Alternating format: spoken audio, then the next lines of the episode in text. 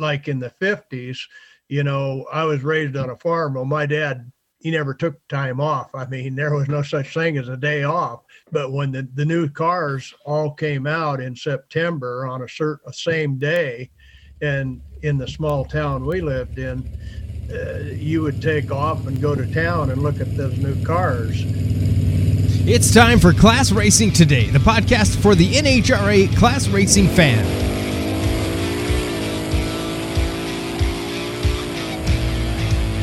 Welcome back to Class Racing Today, classracingtoday.com, classracingtoday@gmail.com. If you have any questions or comments, you can send them there. Uh, if you want to help support the show, don't forget you can send us stars on the Facebook video or you can donate. If you get value out of the show, you can go to classracingtoday.com and click on the donate button, and you get to choose the amount of value that you got out of the show and turn that into dollars and send it our way so we can continue these conversations. Uh, Bobby is out working again. So, Brian, what is up? What's going on? I can't believe Bobby trusts us enough to leave him alone for like not being in one episode. I know like, it's crazy. Normally it's inmates, you that's gone. Inmates are running the asylum, but that's all right. Uh, we uh, we'll get through it. I guess Bobby's so. working, and I thought I'm going to kind of cheat though, and I'm going to do it on my own. I wanted to bring like a legend who has been around. I mean, what's this guy has probably over 200 national or 200 records and just a, a true legend of the sport. And I just wanted to get him on and pick his brain and see what he could teach a, a youngster like myself on the sport. I, I do though. Before you get going, I want to uh, thank Kenwood Welding and Metalizing uh, out of Baltimore, Maryland, for sponsoring the show. Call them 410-686-3760. Kenwood Welding and Metalizing has been offering quality welding services for all processes and all materials since 1932. We thank them for their support of class racing today. Um, yeah. All right. Take it away. So yeah, we're gonna bring a legend on today, Craig, and you can uh, sit back here and we'll learn about learn how something. things used to be, the way things used to be, and the way where they're going. So I'm pretty excited. Uh, today we're gonna have on Cal Method. How's it going, Cal? Pretty good, Brian. So is it true you have over 200 records?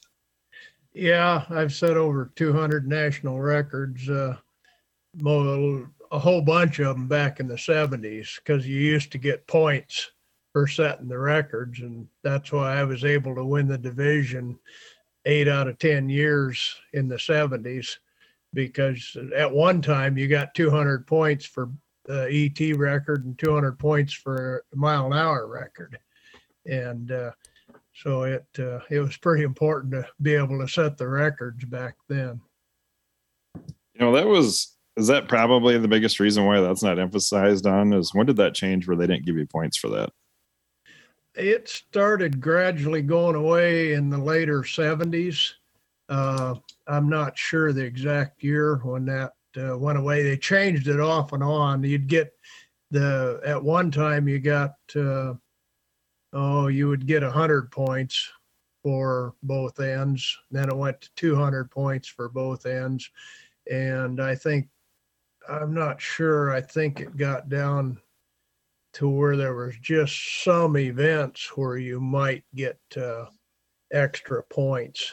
But uh, uh, I'm not sure exactly what year that went away. What year did you start racing? Uh, kind of every weekend, kind of in 1964. Uh, I went started in Deer Park, Washington, and uh, just had a bunch of friends that was going up there, and uh, I had known a little bit about it because I used to. We started out street racing a lot back in the in the 60s, and uh, then 64 why I got introduced into because back then all there was was class racing. You had to you first off you entered a car in your class, then you had to win the class trophy to go into the eliminator, and there was only like 23 stock classes back then, and uh, so unless you were one of the fast guys and stuff, you didn't really get get to race the eliminator which when i started i didn't know a whole lot about that but uh, I started getting real serious, I went to the 66 Winter Nationals, and that's when I really got kind of my eyes open to the big picture of drag racing and got really hooked on it. And, uh, and then the summer of 66 is when I got my first real competitive car and uh, then was able to set the record in 1967 with it. So early, then they kind of incentivized you to work hard and find combinations that were fast, basically by having to only the fast cars are going to make it in. Yeah, back then, see, you had there was no adding or subtracting weight or anything like that. You had to pick the body style and engine combination that would fit towards the top of a weight break. And they went strictly by shipping weights and horsepower, advertised horsepower. And uh, so you might have like a two door sedan and run one class and a, a four door hardtop might run another and a station wagon another. And he, it was very important to, to pick the car for the class. Like in the 70s, there, I would, uh, in order to set all those records, a lot of times in between points meets, I would change bodies. And uh, so I could set the record the next weekend. And uh, so it was, uh, but back then it was a whole lot easier because drivetrains and technology wasn't nothing like it is today. you had to hard work and and kind of being a little bit innovative and stuff back then. You know, you could do it because you couldn't find out. There was no information level out there very much uh, like there is in the later years. Was it easier to set a record then? Oh yeah, yeah. It was uh, but then too, if you were a record holder back in the 60s and, and early 70s, I mean, especially in the 60s, you were just I mean, you were somebody because there was only 23 national records out there to be had. And uh, what really kind of like 64, 65, and early 66, I spent kind of paying my dues and learning and trying to find out how they made these stock eliminator cars go fast. And nobody would tell you anything at all. I mean they'd just your best friend would lie to you right looking you right in the face. And uh, then uh, in 1966 in about july or august uh, i was there I, I had noticed before that that out of 23 records there was eight of them, eight national record holders in Yakima, Washington, which is only eh, 85 miles away from us. And uh, I kind of was curious about that. But then in 66 in the summer, why Sanderson Brothers had a nine passenger fuel injected 283, 283 horsepower station wagon that they had set the F stock record with.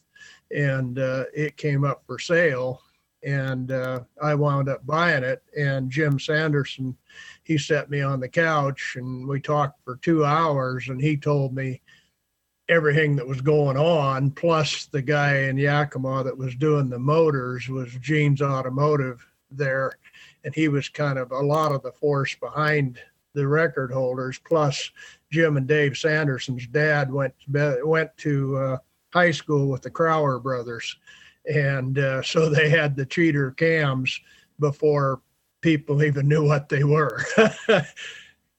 so that's really what took me light years, it made me competitive basically. I had won a little bit before that, but not like I did after I got that car. Why that was really, uh, it really gave me a, to, you know, be competitive. Yeah, it's just crazy when we think, you know, technology makes it easier and it makes it harder all at the same time. I mean, yes, yes, that's that's exactly right. it uh, it's it's kind of disheartening to me because you know, I mean, uh, it got to where oh back all through the 70s pretty much you know you could you could work and not spend a whole lot of money and and still you could be competitive with anybody out there. And then it, it just kind of evolved, uh, you know, as it has. And uh, like today, it's kind of it's like a shame now. Today they took national records don't really mean anything anymore. I mean, you know, they're all they mean is you got to tear your motor apart, waste two hundred dollars worth of gaskets, and, and uh, so it's kind of sad the way that that's went. But with there again, the technology. I mean, uh, if you got enough money and and a cell phone, you can be a record holder tomorrow. Yeah, it's kind of weird. Like we talk about that all the time, like with the automatic horsepower and trying to get people to run the cars out for that to work. You know, that you have to incentivize people to go fast. And, you know, unless you're in a heads up, is there much of a reason to do it anymore? Oh, there isn't because you get penalized for it. You know, that's that's what's uh, and it's kind of sad because back, in, you know, in the I'd say up until sometime in the 80s, if you had a heads up run, you know, you just uh, you maybe cooled your car a little bit more or something like that, but you didn't know about all the things we do today. It didn't cost you two, three hundred dollars to hop your car up to go fast, and that's kind of what sad nowadays is that. Uh, you know, it, it there's just so there again, technology's made it where there's so many things out there where you know you and you can't run your car, you know, that fast every single run and expect to be do good in the eliminator. Uh, so it, uh, you know, I'm not sure. I don't. The NHRA has never re- really spent the time to, you know, delve into what we deal with. I mean, uh, you know, we've got to run the car basically in the eliminator. You run it pretty much like a bracket car and then when you get a heads up, you might pick up any, you know, I, there you can pick up anywhere from two tenths to four tenths of a second, and that's where I don't really the automatic horsepower factoring system. I, I just, it, you know, it's it's. I understand their intent, but it's not the way to do it. It just, uh, it, it's just they don't factor in all the things you know that they should. The only way you could do it is to hire somebody that would be a full time kind of analysts of the times and stuff and know weather, know cars, and kind of know the eliminator that they're dealing with. But that'll never happen. Yeah, it seems like the the fundamental issue is just you know with the averages. It seems like if they would just take like say you took the top five fastest runs in any combination twice a year like take that into your average. Otherwise, there's still too many games to play. And you know what? I think also let's incentivize people. Let's make national records. You know, let's give away points. Maybe that's maybe that's the cheapest way to get people to go after it. Maybe it's not a money thing. Maybe you add points for setting a record.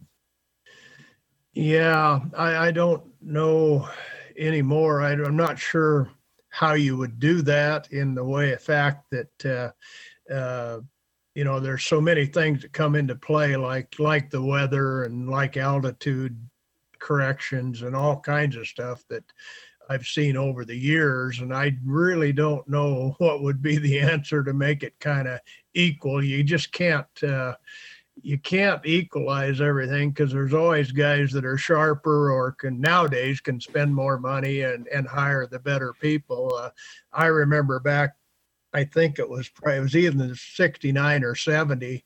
Dave Wren was on the Chrysler uh, deal then, and and he was running cars. And I was talking to him one time, and I remember him saying that, you know, they they tried to equalize things back then. Farmer would kind of look at the times, and he would lay his qualification or a classification book on your fender the next week, and he might lay it on your fender and say, well you know your car's 10 horsepower more this week and because uh, you know these cars went that fast over the first of the year here and we kept track and that's the way it was and i remember dave wren said that you know the only way they could ever equalize it was to stamp an et on ronnie sox's forehead or dave wren's forehead or whatever you know kind of like the kind of like comps doing with that individual you know deal but i I can't see that as an answer either. But I thought, you know, I've always looked back on that thinking that was funny that he would say that because it, but it was true. I mean, you're always going to have certain people that are going to excel because they work harder or longer or have more resources. I can only imagine what it was like to race back then, because I mean, you're basically in the the big threes horsepower wars, right? Like everybody was actively involved, and they wanted Yeah. to be number one. Yeah, yeah, it was uh it was really neat to see you know the factories trying to uh outdo each other and they kind of they kind of would do it in a way it was pretty secretive. I mean they they couldn't find out like Chrysler couldn't find out what Ford was doing and GM GM really never stepped forward and done the stuff like Chrysler did. Uh, Chrysler was really kind of the the force where they were the first one to use engineers and parts and stuff like that and they took racers in their fold that uh, you know that some of the top racers and uh, and they had stuff that the average guy just couldn't even imagine out there it uh it you know it, well, it's probably it was probably equivalent of somebody bringing a pro stock team in to help develop their car today. You know, pretty pretty close same type of scenario you know like it's in uh i think it was in 68 i believe at the winter nationals that's when ford brought the cobra jet out and it was rated at uh 335 horse and uh they were strictly going after chrysler and uh that uh that was quite a uh quite a quite a deal there. They saturated the field. They had about uh, I can't remember if they had six or eight of them there or something in different all the different classes they could fit. And uh, uh, I remember they uh, I think Dave Wren beat like four or five of them in the eliminator and made it to the final and he finally lost to one of them in the final and uh, but that was you know the factories really went after each other back then yeah, that would have been a whole different time. You know, with the the Hemis and all the horsepower stuff. Like I can only imagine in the in the class side of things how much fun that made it all.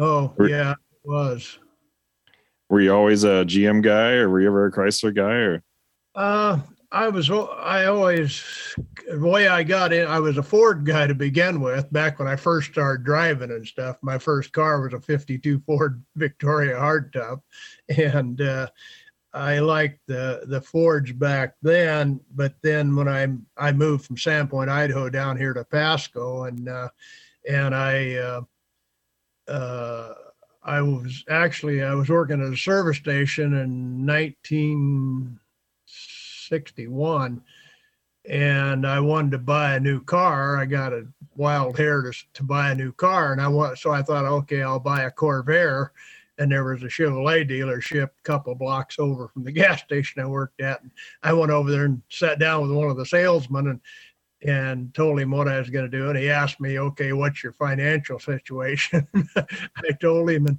he says, "Ah," he says, "You don't want to buy a new car." he says, "You'll, you know, you'll be in debt to your eyebrows." And he had a '57 Chevy four-door station wagon uh, with a Power Pack 283 in it. And, uh, long story short, he wound up selling me that, and uh, then I got uh, got into the kind of I was a street racing then because cruising and street racing was kind of what you did back then, and uh, we got into that and. Uh, and I wound up tearing the power glide out of it and then changing it over to a three speed. And then I uh, wound up blowing the motor up. And then I had a uh, roommate at that time that was uh, working for a, a motor supply place in Pasco, and they had, of course, they had some guys there that were kind of into hot rodding a little bit.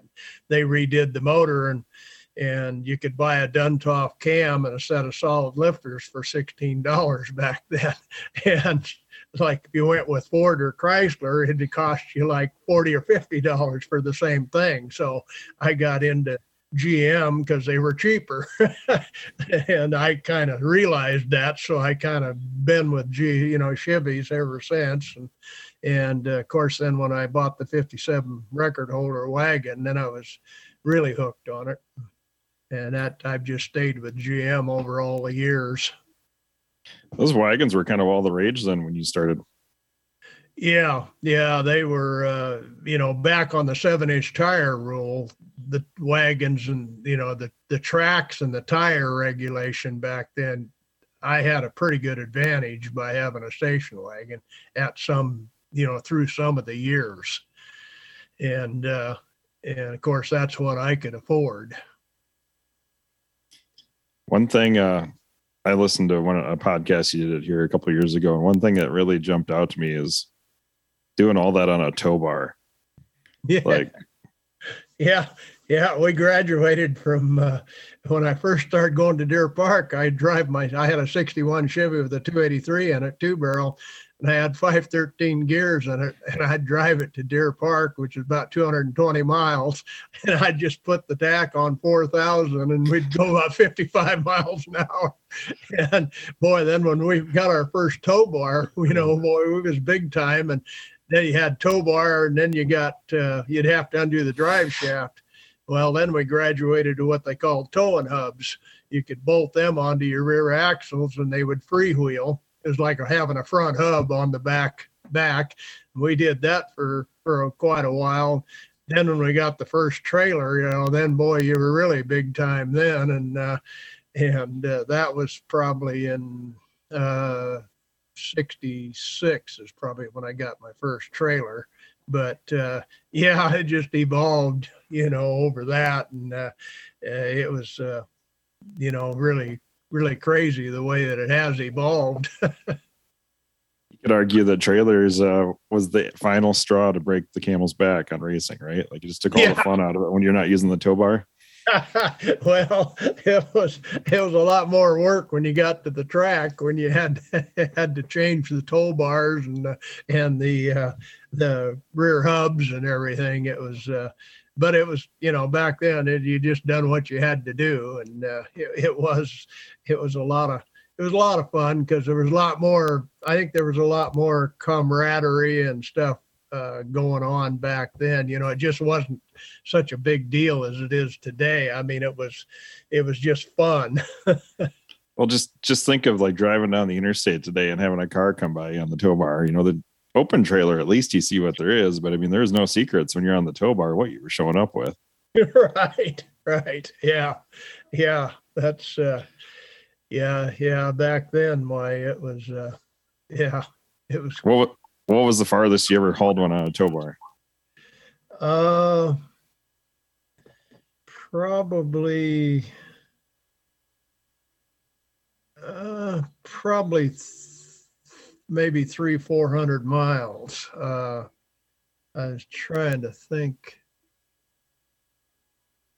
In 60 yeah we uh i guess we went to the when, first time i went to the winter nationals in 67 uh and i think I think I had a trailer then, but I wouldn't swear to it. I I remember we went through Oregon and it was through a blizzard and the whole front end of the 57 Chevy wagon from the headlights down got sandblasted and there was gravel, red gravel about a foot deep in front of the radiator. And I'm not sure we probably might have been on tow hubs then because that's why it got so bad. But uh but yeah, when you you know when you got your first trailer back in the in those days, why it was quite a deal. You packed lighter when you had to fit everything in your pickup or your car. Then Yeah, yeah. I graduated over the years there to where I started hauling about everything. I was kind of known for always having spare parts and everything you could possibly think, but uh, that came in the '70s more, more or less. But Well, one of the impressive records is that you've actually raced with your wife for a long time. Yeah, she started racing uh, in 1976, and uh, uh, we, we had always raced uh, like two cars in the say I think we started in 71 or so.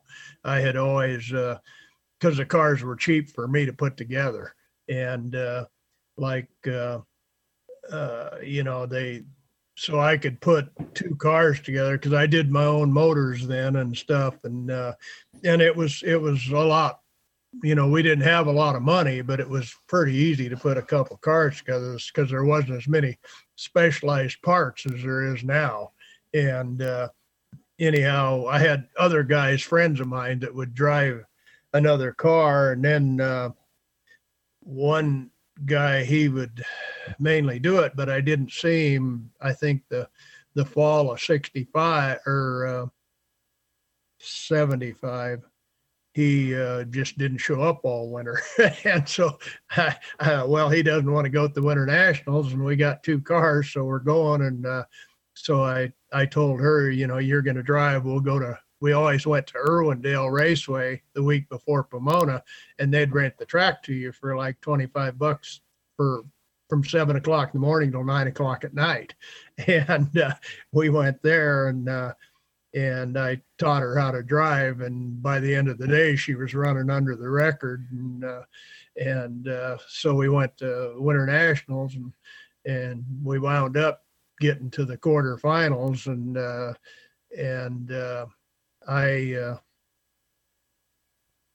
uh, I be I we would have ran in the semis, and she red lighted in the quarters and then in the semis, I lost to John Dusenberry. But if she had red lighted or she'd have won that round, we'd have met in the quarterfinals and, or actually the semis, and one of us would have been in the final. And but uh, but yeah, that was uh, that was really it was a lot more fun when she started driving because it was more of a a team and she had wanted to drive before that, but I never knew it. I was so involved and intense in doing my thing that we never talked about it. And uh, and uh, she told me later that she was, you know, she wanted to drive, but we just never never discussed it. Well, we'll just say that fate is the reason she red lit because meeting in the semifinals, I don't know, that might have been a long drive home. yeah, yeah. At that time, it uh, it might have been, but uh, uh, we've always uh, always taken kind of the team concept to it. Uh, it wouldn't have come into play in that instance, but like later that year when we went to Boise at the points meet. Uh, I set both ends of the record with my car, and I didn't want to tear both cars down, so I didn't didn't have her set the record and we wound up meeting in the final and uh, she she red lighted for me because I had more points. We've always kind of operated that way. Whoever was doing the best in points and or whatever situation, points, money, or whatever, why uh, that that's just the way you do whatever's best for the team. She never held that above you, did she? Like you remember when I red lit for you that time? well, I, I paid her back there year, years later when we were uh, in the in the hunt for the championship. That one year we were both in the top ten, and uh, and in Seattle she was several points ahead of me, and uh, so I just told her I said I'm leaving on the first amber, and uh, so it all we kind of paid each other back. that was probably a little you know, when you're both racing though, I mean, I'm sure it was crazy and hectic, but yet how cool is that that you guys are both going down the track and finding a passion in the same thing? Oh, it was it was really good. I mean, it uh, it helped in multiple ways, you know, because you're like she was in she was involved in everything pretty much. Uh, you know, it helps having your wife involved in it with the finances and stuff because money was pretty tight there for a lot of years. I mean, she had to scratch pretty hard to keep up with my spending on the car, and uh, so it was, uh, you know, it helped out a lot. Plus, she uh, she she done a lot of things that a lot of women probably wouldn't do. Uh, uh, she uh, in 1981 why I had got kicked out in Denver after I lo- I won that event, and it kind of devastated me to the point where I was really having a hard time struggling with it. And uh, she was doing good, and they combined that year. Division six and seven were one division, and uh, she wound up doing really good in the points that year. And she, I she went to Bakersfield, California, to the last meet with Pat Rouse, a friend of hers, Gary Rouse's wife, and they went down by themselves. And uh, she wound up getting to the final, and she won the division that year by her, kind of by herself. And uh, then there was uh, the time that uh, in 83 i won the world's finals and then over that winter i bought joe moore's a stock automatic camaro and uh, right in the middle of the winter in blizzard conditions i sent her back there with a ramp truck to get the car and it turned out to be one of the worst winters we'd ever had I got to know how that turned out. You better elaborate on that one. well, she uh, she left here and she went uh, she went back there and uh, it was it was kind of a unusual experience for me because we're always you know you uh, you always welcome racers into your house and stuff. And she got there and i don't know for whatever reason why joe he just met her outside and, and they had a hell of a time getting the car started because it was like zero out. And he got it on the ramp truck for her and just by you know send her on her way. And uh, i called herm chapman and uh, she went to herm chapman and his wife's place and they uh, they kept her there for a couple days and got her uh, got her kind of stabilized. And then she took off and she got to evanston wyoming which is the top of a great big hill when you go down into utah. And uh, she called me and she was in a motel and she says i i, I can't do this. And uh, so i kind of remembered that i had a cousin that was in the air force down in utah down around salt lake. And I made a bunch of calls because I hadn't talked, seen him in years, and I finally got a hold of him, and uh, he went up and took the took the truck down the hill for her, and then got her kind of mentally right again, and she took off and uh, and got home, and uh, she got home, uh, I believe, Christmas Eve day. it was uh, there isn't too many women that would do that by themselves. No, and then you think like pre cell phone, you know, like you didn't look at the phone Yeah. and say, "Oh, this is the weather five days out." Yeah, yeah. This uh, it was it was pretty. Uh, you know, at the time, you know, I didn't think too much about it because I mean, I, uh, drag racing was all I thought about. Period. and it just uh, uh, nowadays I'd be worried to death about her, but it was kind of a, a different deal back then. Well, then not to mention, like I just like I was around home phones. We had one, but now like my kid has a cell phone. I call and he won't answer. You know, like just Yeah. if you don't have that instant communication, you just feel lost. I couldn't imagine about driving across the country. Oh yeah, I yeah I think back on it, you know, and it's just uh, it's unbelievable. Uh, just like uh, you know back then when we was traveling across, like when you go to Indy and stuff. Why hell, we'd drive. You know, we'd leave. Uh, we wouldn't shut the truck off hardly till we got there. We'd switch off drivers and and just keep going. And uh, didn't didn't operate on much sleep back then, but uh, that was just what you had to do. What was Indy like back then? Oh, I first time I went to Indy was in '69, and I had uh, uh, uh, 283 2, 283 fuel and I'd put the fuel injected motor in a sedan delivery so I could because that was kind of the craze and, and like in 68 69 the sedan deliveries were all over the place. There was just hundreds of them.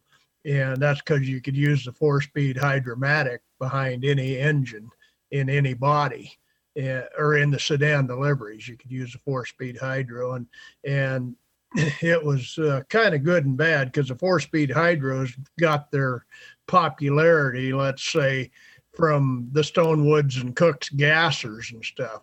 Well, eh, they didn't have a good one to put behind a, a small block Chevy because when you made the 2 3 shift, it done four functions. It, it applied the clutch and released the band, and applied the band and released a clutch. And to get those four things to happen at the same time, the only way you could get it that we knew of was to lower line pressure to where the two three shift would kind of be it wouldn't kill the motor when you shifted. And consequently you'd burn up the transmission fairly quick. And that's what happened to me in 69 at the winter nationals. I made it to the final and uh, then when i made the 2-3 shift it it slipped really bad. And uh, later on uh, a guy jim mantle that races a pacer stocker out of uh, british columbia he was doing a competitor of mine bob nottingham's transmissions. And uh, Bob kind of felt sorry for me and got me hooked up with Jim, and he done just all kinds of things in that transmission to where he got the two three shift to work just like the others. And uh, when I went to Indy in '69, uh, there was a whole bunch of people after I made the first run come over and wanted to know who done the transmission, and because uh, they're at Indy in '69, there was probably I, am not sure, but I would say there was between 50 and maybe 75 or maybe even more sedan deliveries there. I mean, they were everywhere. And uh, like my mine was like a show car, race car at that time with Neil Kenworthy, a friend of mine in Pasco. He was taking auto body when we did it. And he took and he done most of the work on it. And John Diana and the guys out of California had these kind of faded paint jobs that went top to bottom. They had light, medium, and dark colors, and we had it painted like that, and it had gold metal flake stripes on it. Like I say, it was kind of a show car, and I lost class there. And uh, oh, when the race was over, there was a gal from South I think it was South Carolina, and she come by and she had a 16 year old kid, and she laid her checkbook on the fender and said, you know, my boy wants your car, and uh, you know, back then I fell in love with the car when we was building it. I and I just said, you know, I I can't sell it, and that was in Sept Labor Day, January 1st. The car wasn't worth a penny because NHRA outlawed those cars. yeah. So ever since then, I said, if anybody wants to buy one, they're going to be an owner. Because that was a bad, bad decision on my part. That was the first time they tried to get the car count down, right? They just got rid of the whole class. Yeah, boy, they got, yeah, you had to run a factory engine body combination. Uh, is what they went. Before that, you could run, I mean, we would run you know, any engine and any body uh, was pretty much the the the deal back then. And uh, but like another thing, interesting thing, you know, getting back to the automatic horsepower factoring and kind of cars being underrated and overrated and stuff. Well, in like in 69, 68, 69, a 57 Chevy two door sedan with a uh, 270 horse 283 in it, two four barrel 283. They ran, I don't remember which class it was. It might have been H stock. I think it was H stock. And they dominated, you know, because back then the 57 Chevys pretty much owned a lot of the classes. Well, these guys from um, Georgia, uh, I don't remember their names, but their car was called the Revenuer 2, and they owned a big mechanical company down there. Well, they had got Jim Wable to make, do a motor for them just for Indy. And the other cars in the class, 57 Chevys, they were going like 1280s, 1290s, and these guys were going like 1260. And I mean, they were just, you know, it was just a fantastic car. Well, Bud Rowe was there with a 69 Nova with a 250 horse, 255 horse 350 in it, which none of us knew knew much about because it was a new car and we didn't have the money, so we didn't pay any attention. Well, he was going 1240s. yeah, needless to say, that's that's when you kind of seen well, you know, the underrated cars. These new cars, some of them are pretty underrated, and uh, and uh, so it was, uh, you know, this kind of stuff with underrated cars and all this. It's been going on a long, long time. Yeah, it's not nothing that's going to get fixed immediately. It's just no, no, no. It's uh, it's I I don't know if they've got a fix for it. well, it's uh, it always makes for a good conversation at least. Yeah, yeah. These new you know the new Copos and and uh, Challengers and and the Mustangs. You know, uh, I've seen the factories come in like this before, you know, and uh, and I can tell you what's going to happen here. You know, they're they're going to be in this thing, and it's going to be a big deal. But in two years, like you know, uh, Chrysler announced, you know, in two years, the Challenger and the um, um, the other one, they're they're going to be all electric. they're not going to make so you they're going to you know that factory stock deal that's going to go away kind of and uh, that's kind of it's really sad because you know the, the, the technology that they've developed is amazing to me and i know nothing about it but i know it it is incredible what those cars are doing. So what are your thoughts about a factory stock electric class? Uh, yeah i i've got no zero interest in electric zero i first place i want to know when they do get, uh, you know, 30, I heard uh, the guy uh, from that owns Tesla, I heard him about three, four months ago. He come on, he said if 30% of the people in the United States get an electric car and plug them in, the grid goes down. So, you know, I don't, I don't think this country's heading in a good direction, but uh, they seem hell bent on uh, you know, getting getting away. But they this deal that they're so against fossil fuel, I, I think, you know, I don't think they're gonna it's gonna be light years in advance before they can get away from fossil fuel. Well, today in South Dakota, it looks like it's uh, nine below. My computers tell me, and the wind's blowing 40 mile an hour. So I don't know how long a battery is going to keep you warm exactly. if you're sitting out there. Yeah, that's uh, yeah. Well, now you know the the cars can only go what uh, I think maximum range is 300 miles. I mean, you know, that's uh, I I just don't I, I don't see them working out, but uh, but they do have a lot of Teslas in California. When we was down there at the World's Finals, why they had a charging station out there at Pomona, and uh, there's there was a lot of Teslas out there. Well, I do find the technology interesting. Like it's neat to me how they can you know how fast they can make those cars and i'm not going to rule out the electric thing like yeah it's kind of neat and i can appreciate the technology and what they're doing but you know it's never going to replace gas in the tank no no that's uh, that's it i mean yeah yeah i don't know you know it's hard to know where anything's headed because just like you know probably be- before your time time but like in the 50s you know, I was raised on a farm. Well, my dad, he never took time off. I mean, there was no such thing as a day off. But when the, the new cars all came out in September on a certain same day, and in the small town we lived in, uh, you would take off and go to town and look at those new cars and you know the car culture and just everything about it was so special at that time. The car was special to everybody pretty much. And like nowadays, God, a lot of kids don't even want to get their driver's license till they're in their 20s, which is amazing. Nowadays, nowadays they don't like cars because that leads to global warming. Yeah, yeah, right. what has been your what was your favorite car? Um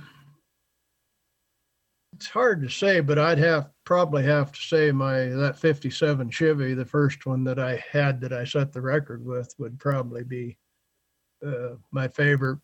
And after that would be probably uh, probably the the R cars, the 66 Chevys, uh, uh, just because they they were so easy to work on and so cheap to run.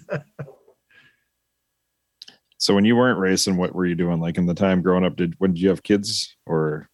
Uh, yeah, when Marianne and I got together in 1970, why uh, Todd was uh, two years old and Kathy was not quite one, and uh, then uh, they uh, she kind of raised them because I was in the garage or at the, on the at the job. I uh, I was obsessed with drag racing. I mean, that's all I did. and uh, so it was, uh, a deal, but the the kids uh, somehow they got raised, and uh, Todd he uh, he was kind of a rebel back then when he got to being in his uh, younger years. Why uh, me and him didn't see eye to eye, and I uh, uh, he went to live with his his biological dad, and uh, then later on, I think it was about no, might have been 1999 or 2000 why we kind of reconnected and built his 70 Camaro that we that we run now, and uh, he built it as a kind of a street car to begin with, and then it went to kind of a semi show car, and then he got kind of where he could got enough money where he could start racing uh, at the local track and stuff, and uh, that's kind of evolved into where we're at today. Both the girl and Kathy and Todd both race cars now. Well, they probably got a lot of miles on then hanging out. Did they go to the races with you when they were young every weekend? Yeah. Oh yeah. Yeah. Yeah. They. Uh, yeah. They.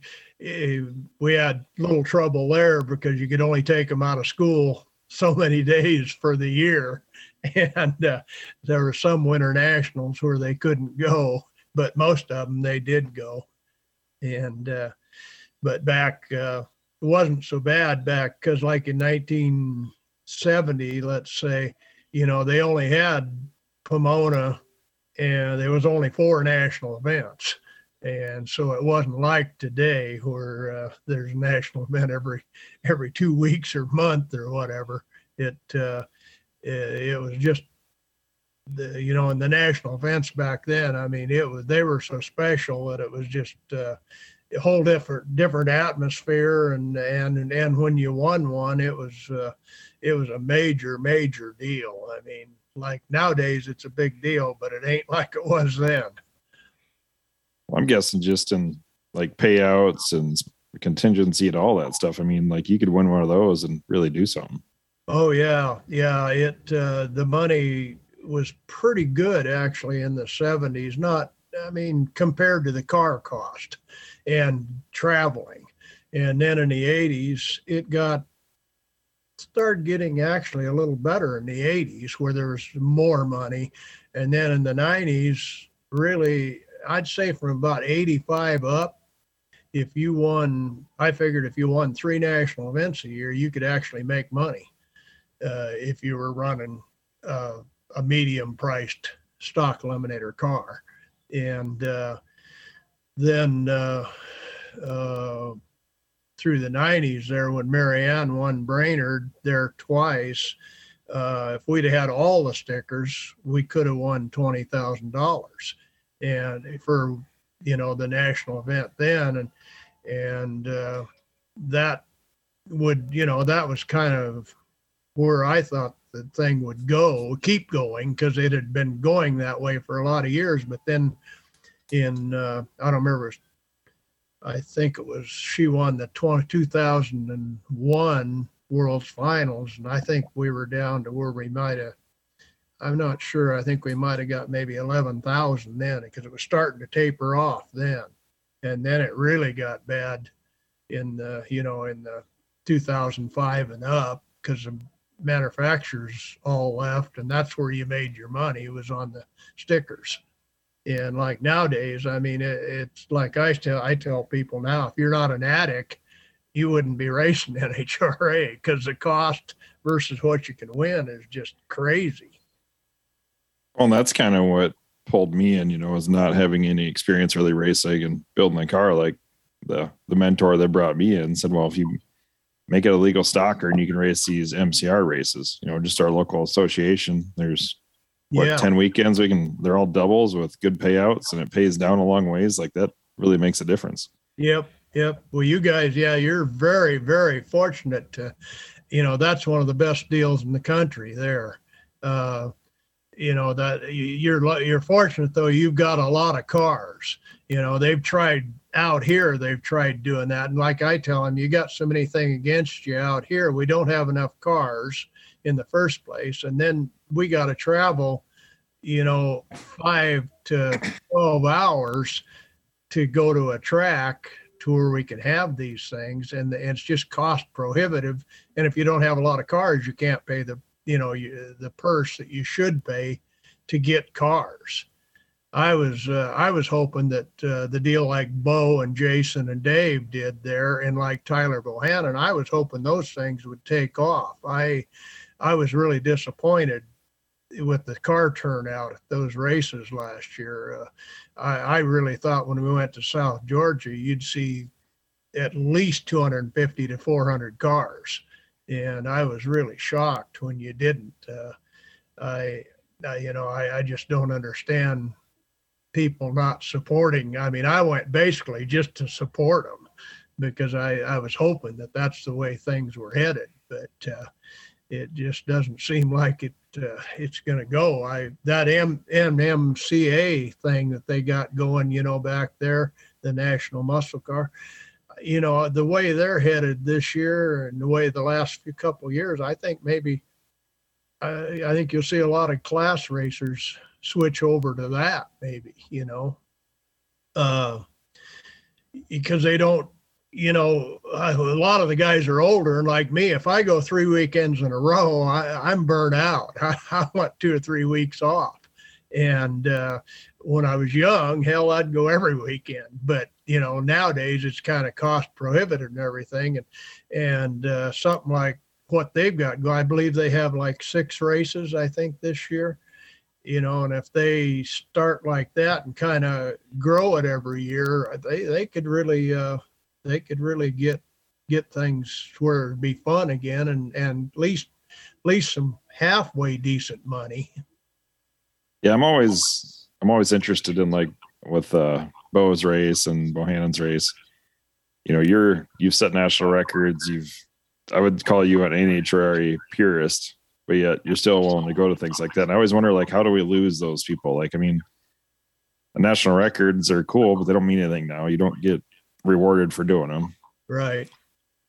And they've diluted the Wally. You know, they've they've actually got people still thinking that the Wally is that special, but it's not. I mean, not like it was. I mean, it, you know, back in the 80s or whatever, if you want a Wally, why, you know, yeah, that was, you were, you were something and that was really special. But now they've got them. I mean, your, your local bracket race gives them out, you know, during the, during the year and stuff. So I, I can't see, uh, there's so many people still hooked on that that I really don't understand that. I mean, uh, I, I, you know, I, I mean, I don't really say, I wouldn't say I really would want it to where we go for the money because that isn't really the rate. You can't really go for that. But although those races that Bo and Tyler put on, if you win one of those, you know, you you comparative to your car cost and getting there and stuff, you know, that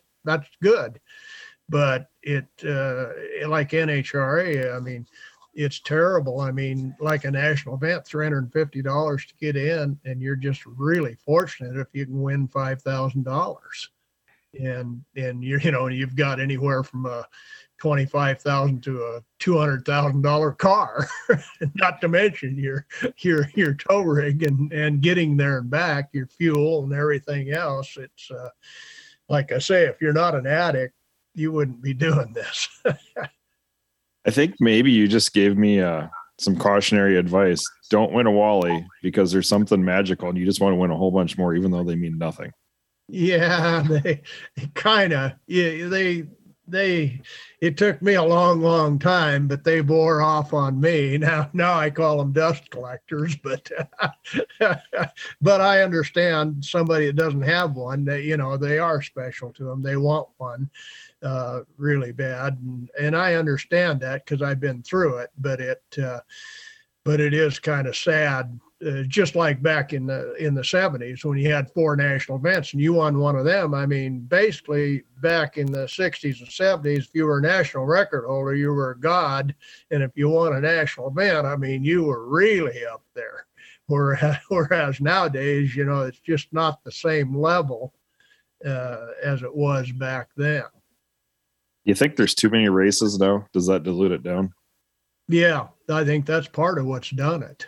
Uh, you know, they're looking at it strictly as a, um, you know, strictly as NHRA, the people they have there now, especially, they're looking at it just strictly as a money making circuit, not really. Uh, um, it's not that special because, uh, you know, if they had, uh, if you had only, say, maybe 12 races, they would be a bigger deal. But then you'd have to let, to make it really special, you'd have to narrow the classes down to where you get more cars in like it like at indy there in 69 i mean there i don't know how many cars was there total in stock but there had to be 600 plus maybe maybe even 900 i know at one time at indy there was over 900 stockers the one year i went i don't remember what year that was it was somewhere in them early years.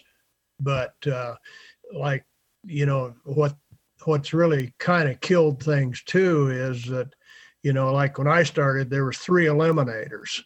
Well now there's 13 and so you know that's why we got these quotas and all this stuff and you know and uh, like the bracket racing i think evolve came in in the 70s and that kind of evolved into super gas and then super comp and all these and i kind of from NHRA's perspective, that's fantastic because, like, you know, it's like I tell people, you know, that you have no leverage against NHRA because if, if you don't like it, get out of line. The guy behind you's got the money out.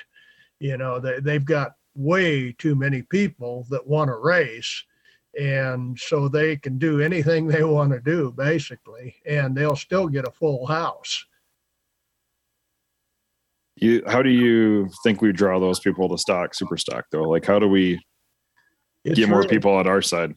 Oh it's really tough because you look at the first place look at the financial cost of it you know? Uh, you almost have to be almost above average i mean you've, you've got to have a lot of money to get into a class car and keep it up because the parts technology has just made it I mean, whoever thought a transmission would cost five to ten thousand dollars? you know, I mean, that's just crazy. You know, you know, and if you if you want a really competitive motor, twenty got twenty thousand and up. And I mean, like back in the in the 70s there my whole car was $2300 i mean and uh, so it's i don't know how you know i don't see how the young kids could get in and yes they know like like us, I mean, I've got the kids kind of in it, but we give them a car and they drive it, and they they don't fully understand the class deal because they like bracket racing a lot because it's closer to home and all this. But I mean, they they do realize that it's more excitement and there's more.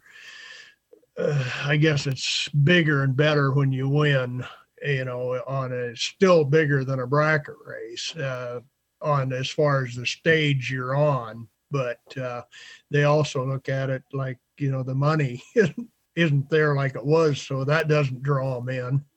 And the only thing I can see this, you know, like you guys have the Midwest class racer deal and the Heartland deal there, I, that'll get more guys in than anything. Uh, right there because it's fun and you got two weekend you know you get two races in one weekend and stuff it's just got so much more going for it like an nhra deal like a points race a lot of them we go and we're there for four to five days for one race and you make a couple runs and you're sitting around the whole rest of the day and that's what turns off a lot of bracket racers because they like to go you know a couple runs then they run a race and out here they'll run a race Saturday and a race Sunday, so they get to race twice on a weekend too.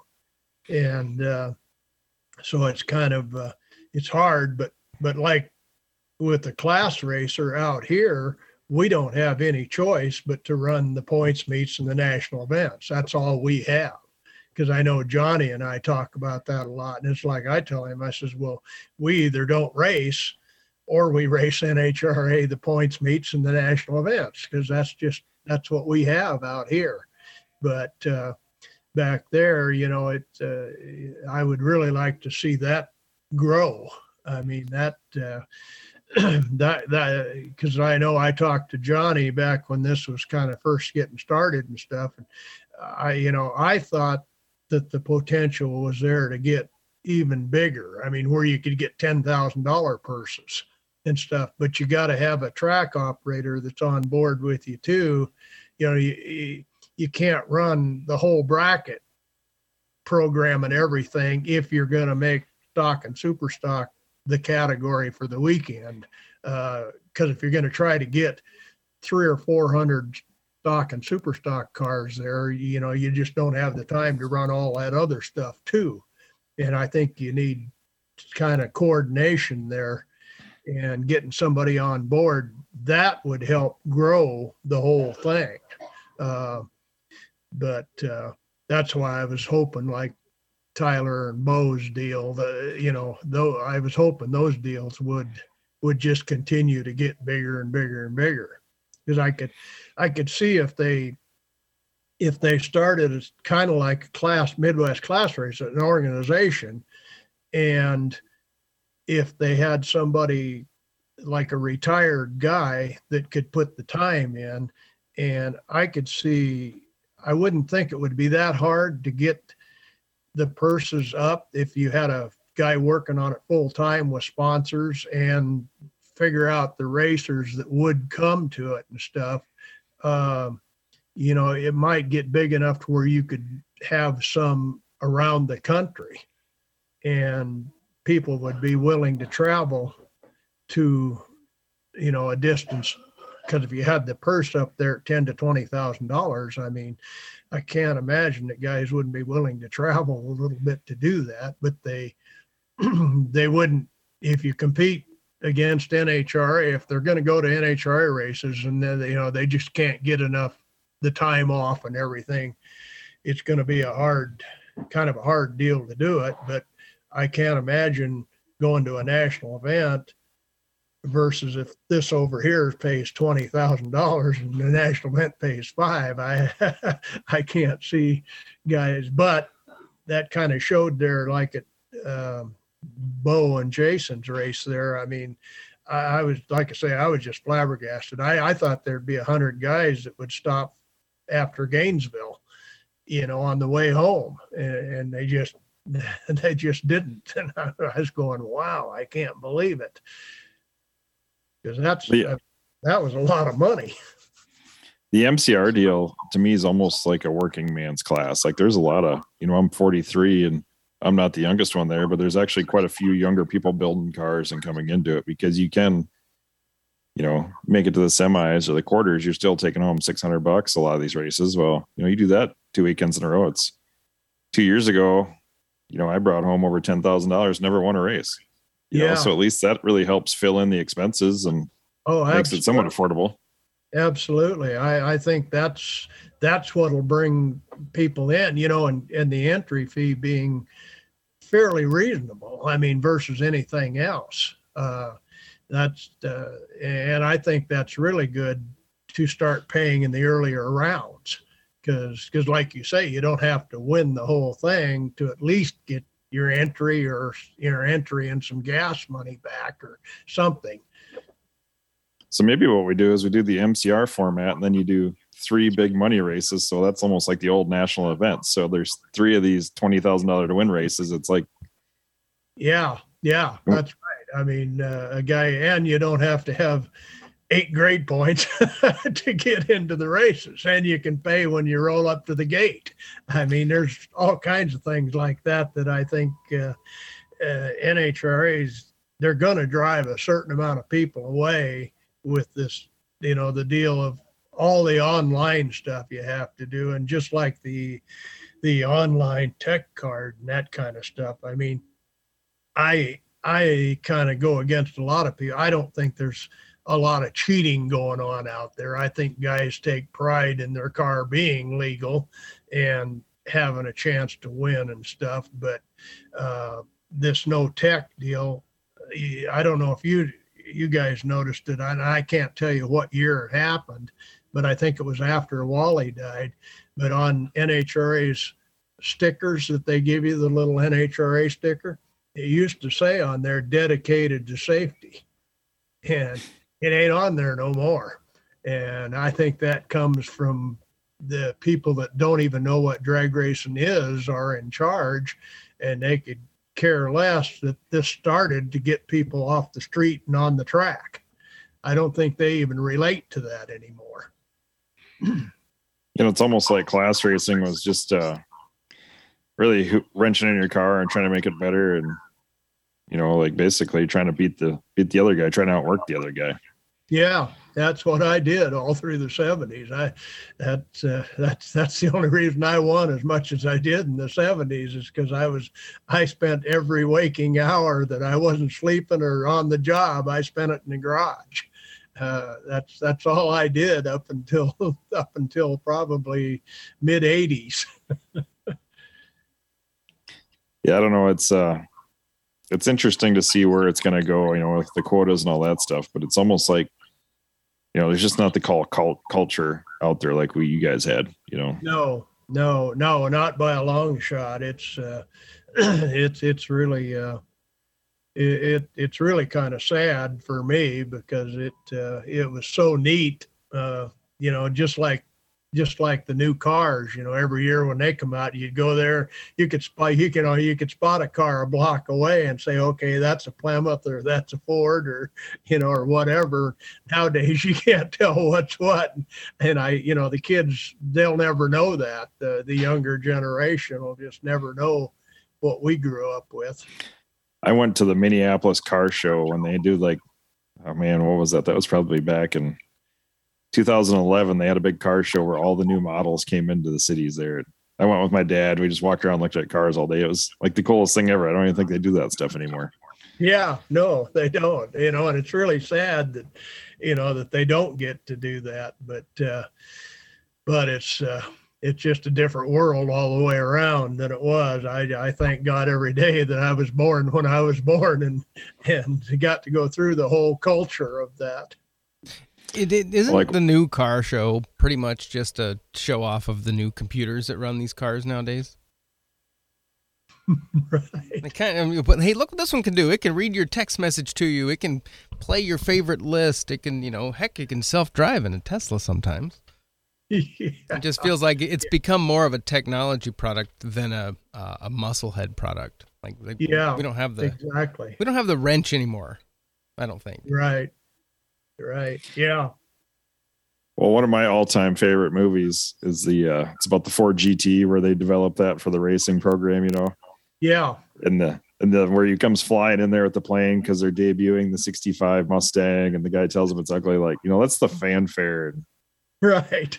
Right. That was that was cool. Yeah. Yeah. That was uh, that was really good. And uh, yeah, getting to live through the years of that, a lot of that stuff going on. You know, I was I was always pretty much my head was always in drag racing, but I did know of the other things. You know, the big the big stuff that was going on around the world with cars and uh, and uh, yeah, it. Uh, it, it, this technology nowadays, like I say, it's uh, it's really it's I guess it's it's neat in a lot of ways, but being a guy that wasn't raised around it, I I I don't I don't really understand it and don't really want to.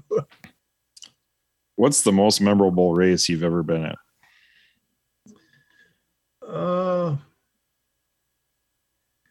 well, probably the most memorable, but uh, probably the most devastating one was the Denver national event in 1981 when I won it and got got bounced uh, after I won it uh, for a lot of reasons because back then you had to dial your car in the first day of the race.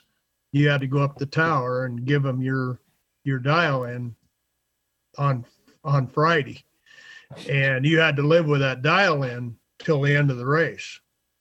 And, and you're in and you're in Brainerd where nothing runs right anyways. Well, in Denver, yeah, or in Denver, you can the weather can change a half second up there. Just from what we had to dial in at 3:30 Friday afternoon when it was like 95 98 degrees and just, I mean, it was just devastating. So then Saturday evening comes around and we start gaining tenths. And uh, my last four runs in the eliminator, I was going down there just to a spot on the track and just hammering the brakes. I mean, sliding the car. And it was night, so they couldn't see. There was no lights. And there was one run I went through the lights burnt near sideways. And uh, I, uh, uh, it was, you know, and I was so excited or animated or whatever you can say at that, you know, adrenaline was up so high during that race. And, uh, then uh, then when I won it, uh, I mean it was probably the best driving job I did my whole life, but it was a lot of it was pure luck.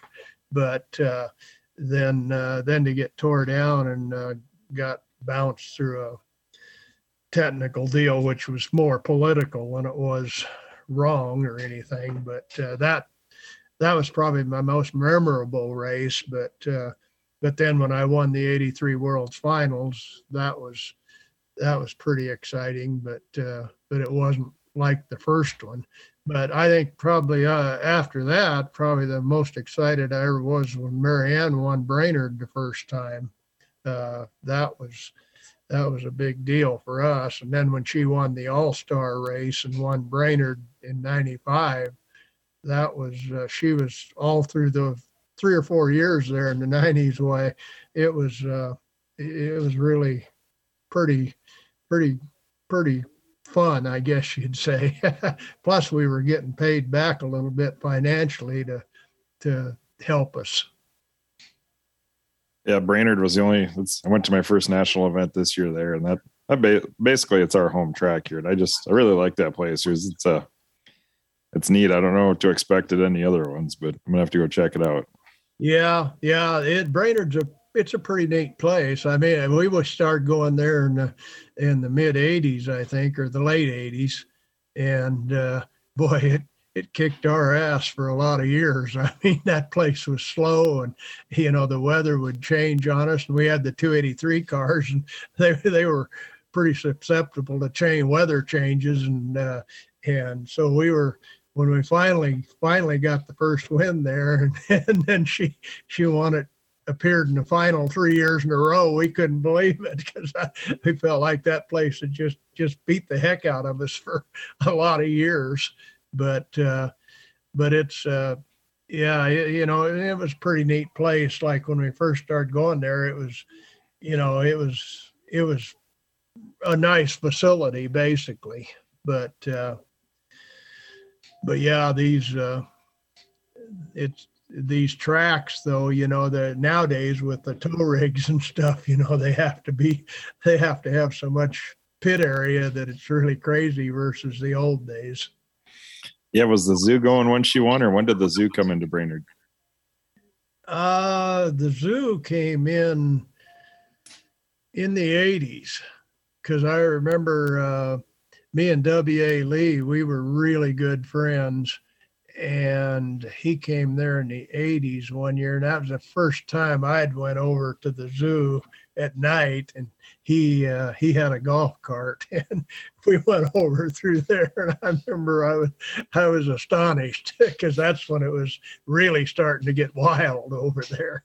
And uh, it, uh, it really uh, built up to something there. So you didn't take the kids with when you went to Brainerd, though. no, I don't think we did. but because most of the time we'd go, well, several times when we'd go to Brainerd, why then we'd go on to Indy because it was like the week after. So, and uh, so, yeah, yeah, Brainerd was, it's quite a place. What's your favorite racetrack? Um, I'd have to say probably from a, um, the track itself standpoint, I'd have to say probably Las Vegas. Uh, the facility, uh, when it was first opened, I mean, it was uh, it was really nice. The the most the one that I remember, though, that was so far ahead of its time was Ontario when they opened it for the Super Nationals in 1970.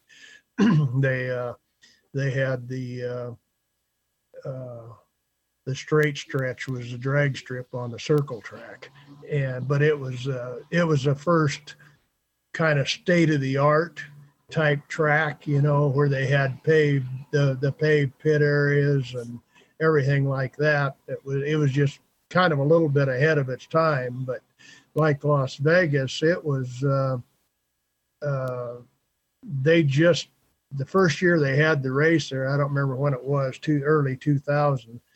Uh, I remember. I mean, we rolled in there, and they they didn't say they were going to have the race till about a week before because they weren't sure they was going to get the track done, and everybody kept saying they weren't going to get it done, and then they probably two or three weeks before they, they said, oh, you know, it's going to be done. when we rolled in there, I mean, it was the the pit area was just spacious and and paved and and everything, and they opened it up on the Wednesday before.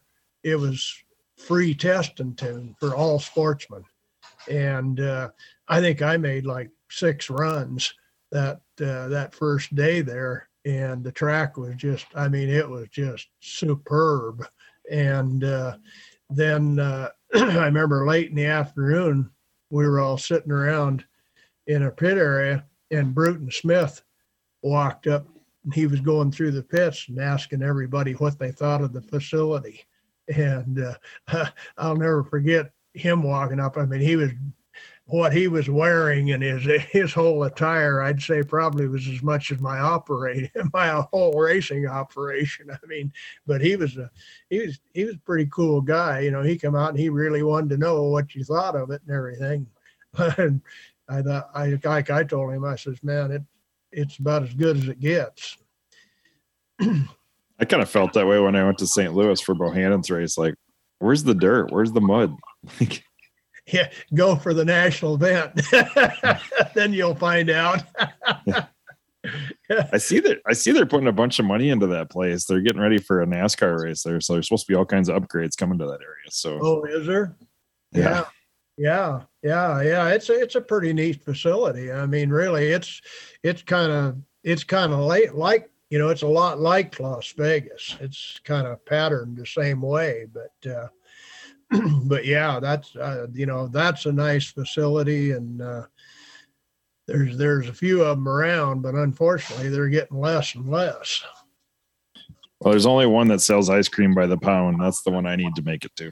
Yeah, I I have never been to Norwalk either. That's one of the few tracks I haven't been to, but uh, I always wanted to, but it just never never worked out. But uh, I uh, uh Bill New, who owned Boise, he was really good for him and New uh, uh, Baders, uh, the Bader dad and Bill New they were like one of the best friends, and they kept in touch with each other on there. They were both track promoters and stuff, and uh, and uh, that uh, I kind of knew of the Baders, and then when they, of course, when they built Norwalk, boy, uh, that that was quite a quite a facility. Plus, I think they, it's like Boise, Boise and Woodburn are our two tracks that are both family managed and family owned.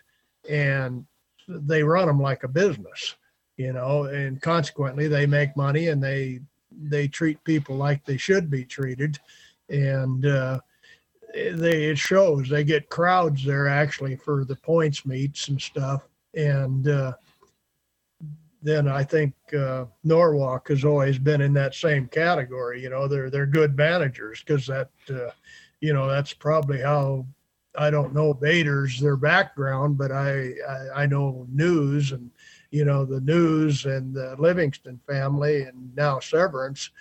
Uh, that's that's their living. I mean, if they don't uh, they don't make money, they don't uh, they don't they don't have a very good life. But I know like Boise, there's four, four or five, at least four or five families of the kids, and that's basically their only income is that track. but they run it. Uh, they make money there. yeah, it's uh Bader definitely sets the bar pretty high there. If more people had that mentality for ran, running tracks, we'd have a lot of really nice places to go. Oh yeah, yeah, yeah. yeah, I just uh, you know, unfortunately in today's world, I don't see how anybody could ever put the amount of money that it takes to build a facility, you know, from scratch, your payback would be so long that uh, even if it was run right, it wouldn't uh, it wouldn't be able to pay for it or justify the expense uh, for very very long. It's uh, kind of a sad situation there. It's getting that it's getting like technology, everything's getting priced out of the out of the ballpark. so another question we like to ask everybody is what's one rule you'd like to see changed? Oh boy. I uh, hmm, that's a tough one. I I uh, I don't really know on that. The only you know the only that's a very that's a very political answer. You don't have it. Yeah, they're all good. We're okay with them. well, I wouldn't say I'm all good with them, but I don't know. You know, when you change something, sometimes it's not always for the better. the the the only thing that I would like to see him do uh, is, and I've talked to him several times and hit a brick wall, is, you know, they need to do something with the racers that don't come to the staging lanes. you know, they if I you know I think like I told him, you got a computer and you invert the field every round. That's problem solved. You know, first car down this time is the last car down last time, and uh, uh, they just uh, they just don't want to do it. And That's like my biggest pet peeve. I can't imagine somebody else doesn't like that. Like you kind of surprised me with that one. I thought I never thought you would bet on that side of it. I always say let's put a shot clock at the staging well, lanes. When the first car in your category goes down the track, staging lanes are closed. Yeah. yeah that's that's another one. I you know I'm not so sure they didn't have that at one time, but uh, I can't remember for sure. But you know why not? Really, I mean, at least the first three rounds. Well, yeah, yeah, yeah. It's uh, uh I don't know, but that's uh, and with the information age nowadays, you know that going last is an advantage. If you've got four or five guys with cell phones around on your crew, why you have an advantage. I guess another one of the rules I would like to not have in stock, especially, is radios. I don't believe that you know you should have radios where you have communication, but that's just kind of my opinion of it. Cool. What's your what's your year look like? You got anything on the schedule yet, or what are your plans? Um, well, we're going to go to Pomona and uh, uh, Phoenix because they're back to back, and then Phoenix has a double points race the weekend after the national, and uh, we'll hit those. But Johnny is going to drive the car, probably both cars if we can get him into super stock. Why he'll drive both cars at Phoenix and the winter nationals for the national event, and then we'll uh, I'll probably have to drive, or maybe one of the maybe the gal girl can drive, come down drive the points race with one of them. I don't know. Our boy, he say he has trouble getting off work, so but he usually drives a super stock car, but uh, uh he has has to have the job first. yeah, work before play, right? Yeah, yeah yeah, if he could uh, get off more, why, uh, you know, we might think of coming back to Tyler's race again, but uh, I just don't think I'm up for that. And, and yes, he could go too. Well, Johnny should be able to haul a car there. You should be able to drive one of his, right? Getting the oh, old I- Nova. I, th- I think he's told me that, but I, I could told him I, I, I, I I realize it's like Clint Eastwood said, a man's got to know his limitations, and I know mine now. I'm, I don't consider myself ever being that great of a driver, but I know now I'm not not as good as I was when I was 25. Yeah, well, that's that's awesome. I've I've appreciated the time you've come on today, and it was uh very informative. So I appreciate giving us the time today, and it was great to get to know a little bit more about you. Yeah, well, thank you guys. I appreciate it. Go ahead, Craig. Awesome. Thanks, Cal. Appreciate your your insights uh, and your stories because it's always fun to hear history of the sport. Um, ClassRacingToday.com is the website. ClassRacingToday at gmail.com. If you have any questions or comments, you can send a note there. Also, remember you can help support the show. ClassRacingToday.com. Click on the donate option. You get to choose the value that you get out of the show and send it our way. Thanks a lot. Have a wonderful day, everyone. We will see you uh, on the next one. It is still brand new into 2022. We're gonna keep uh, keep rolling on. Thanks a lot. Have a great day. We will see you guys later. Have a good one. Bye. Keep up the good work, guys.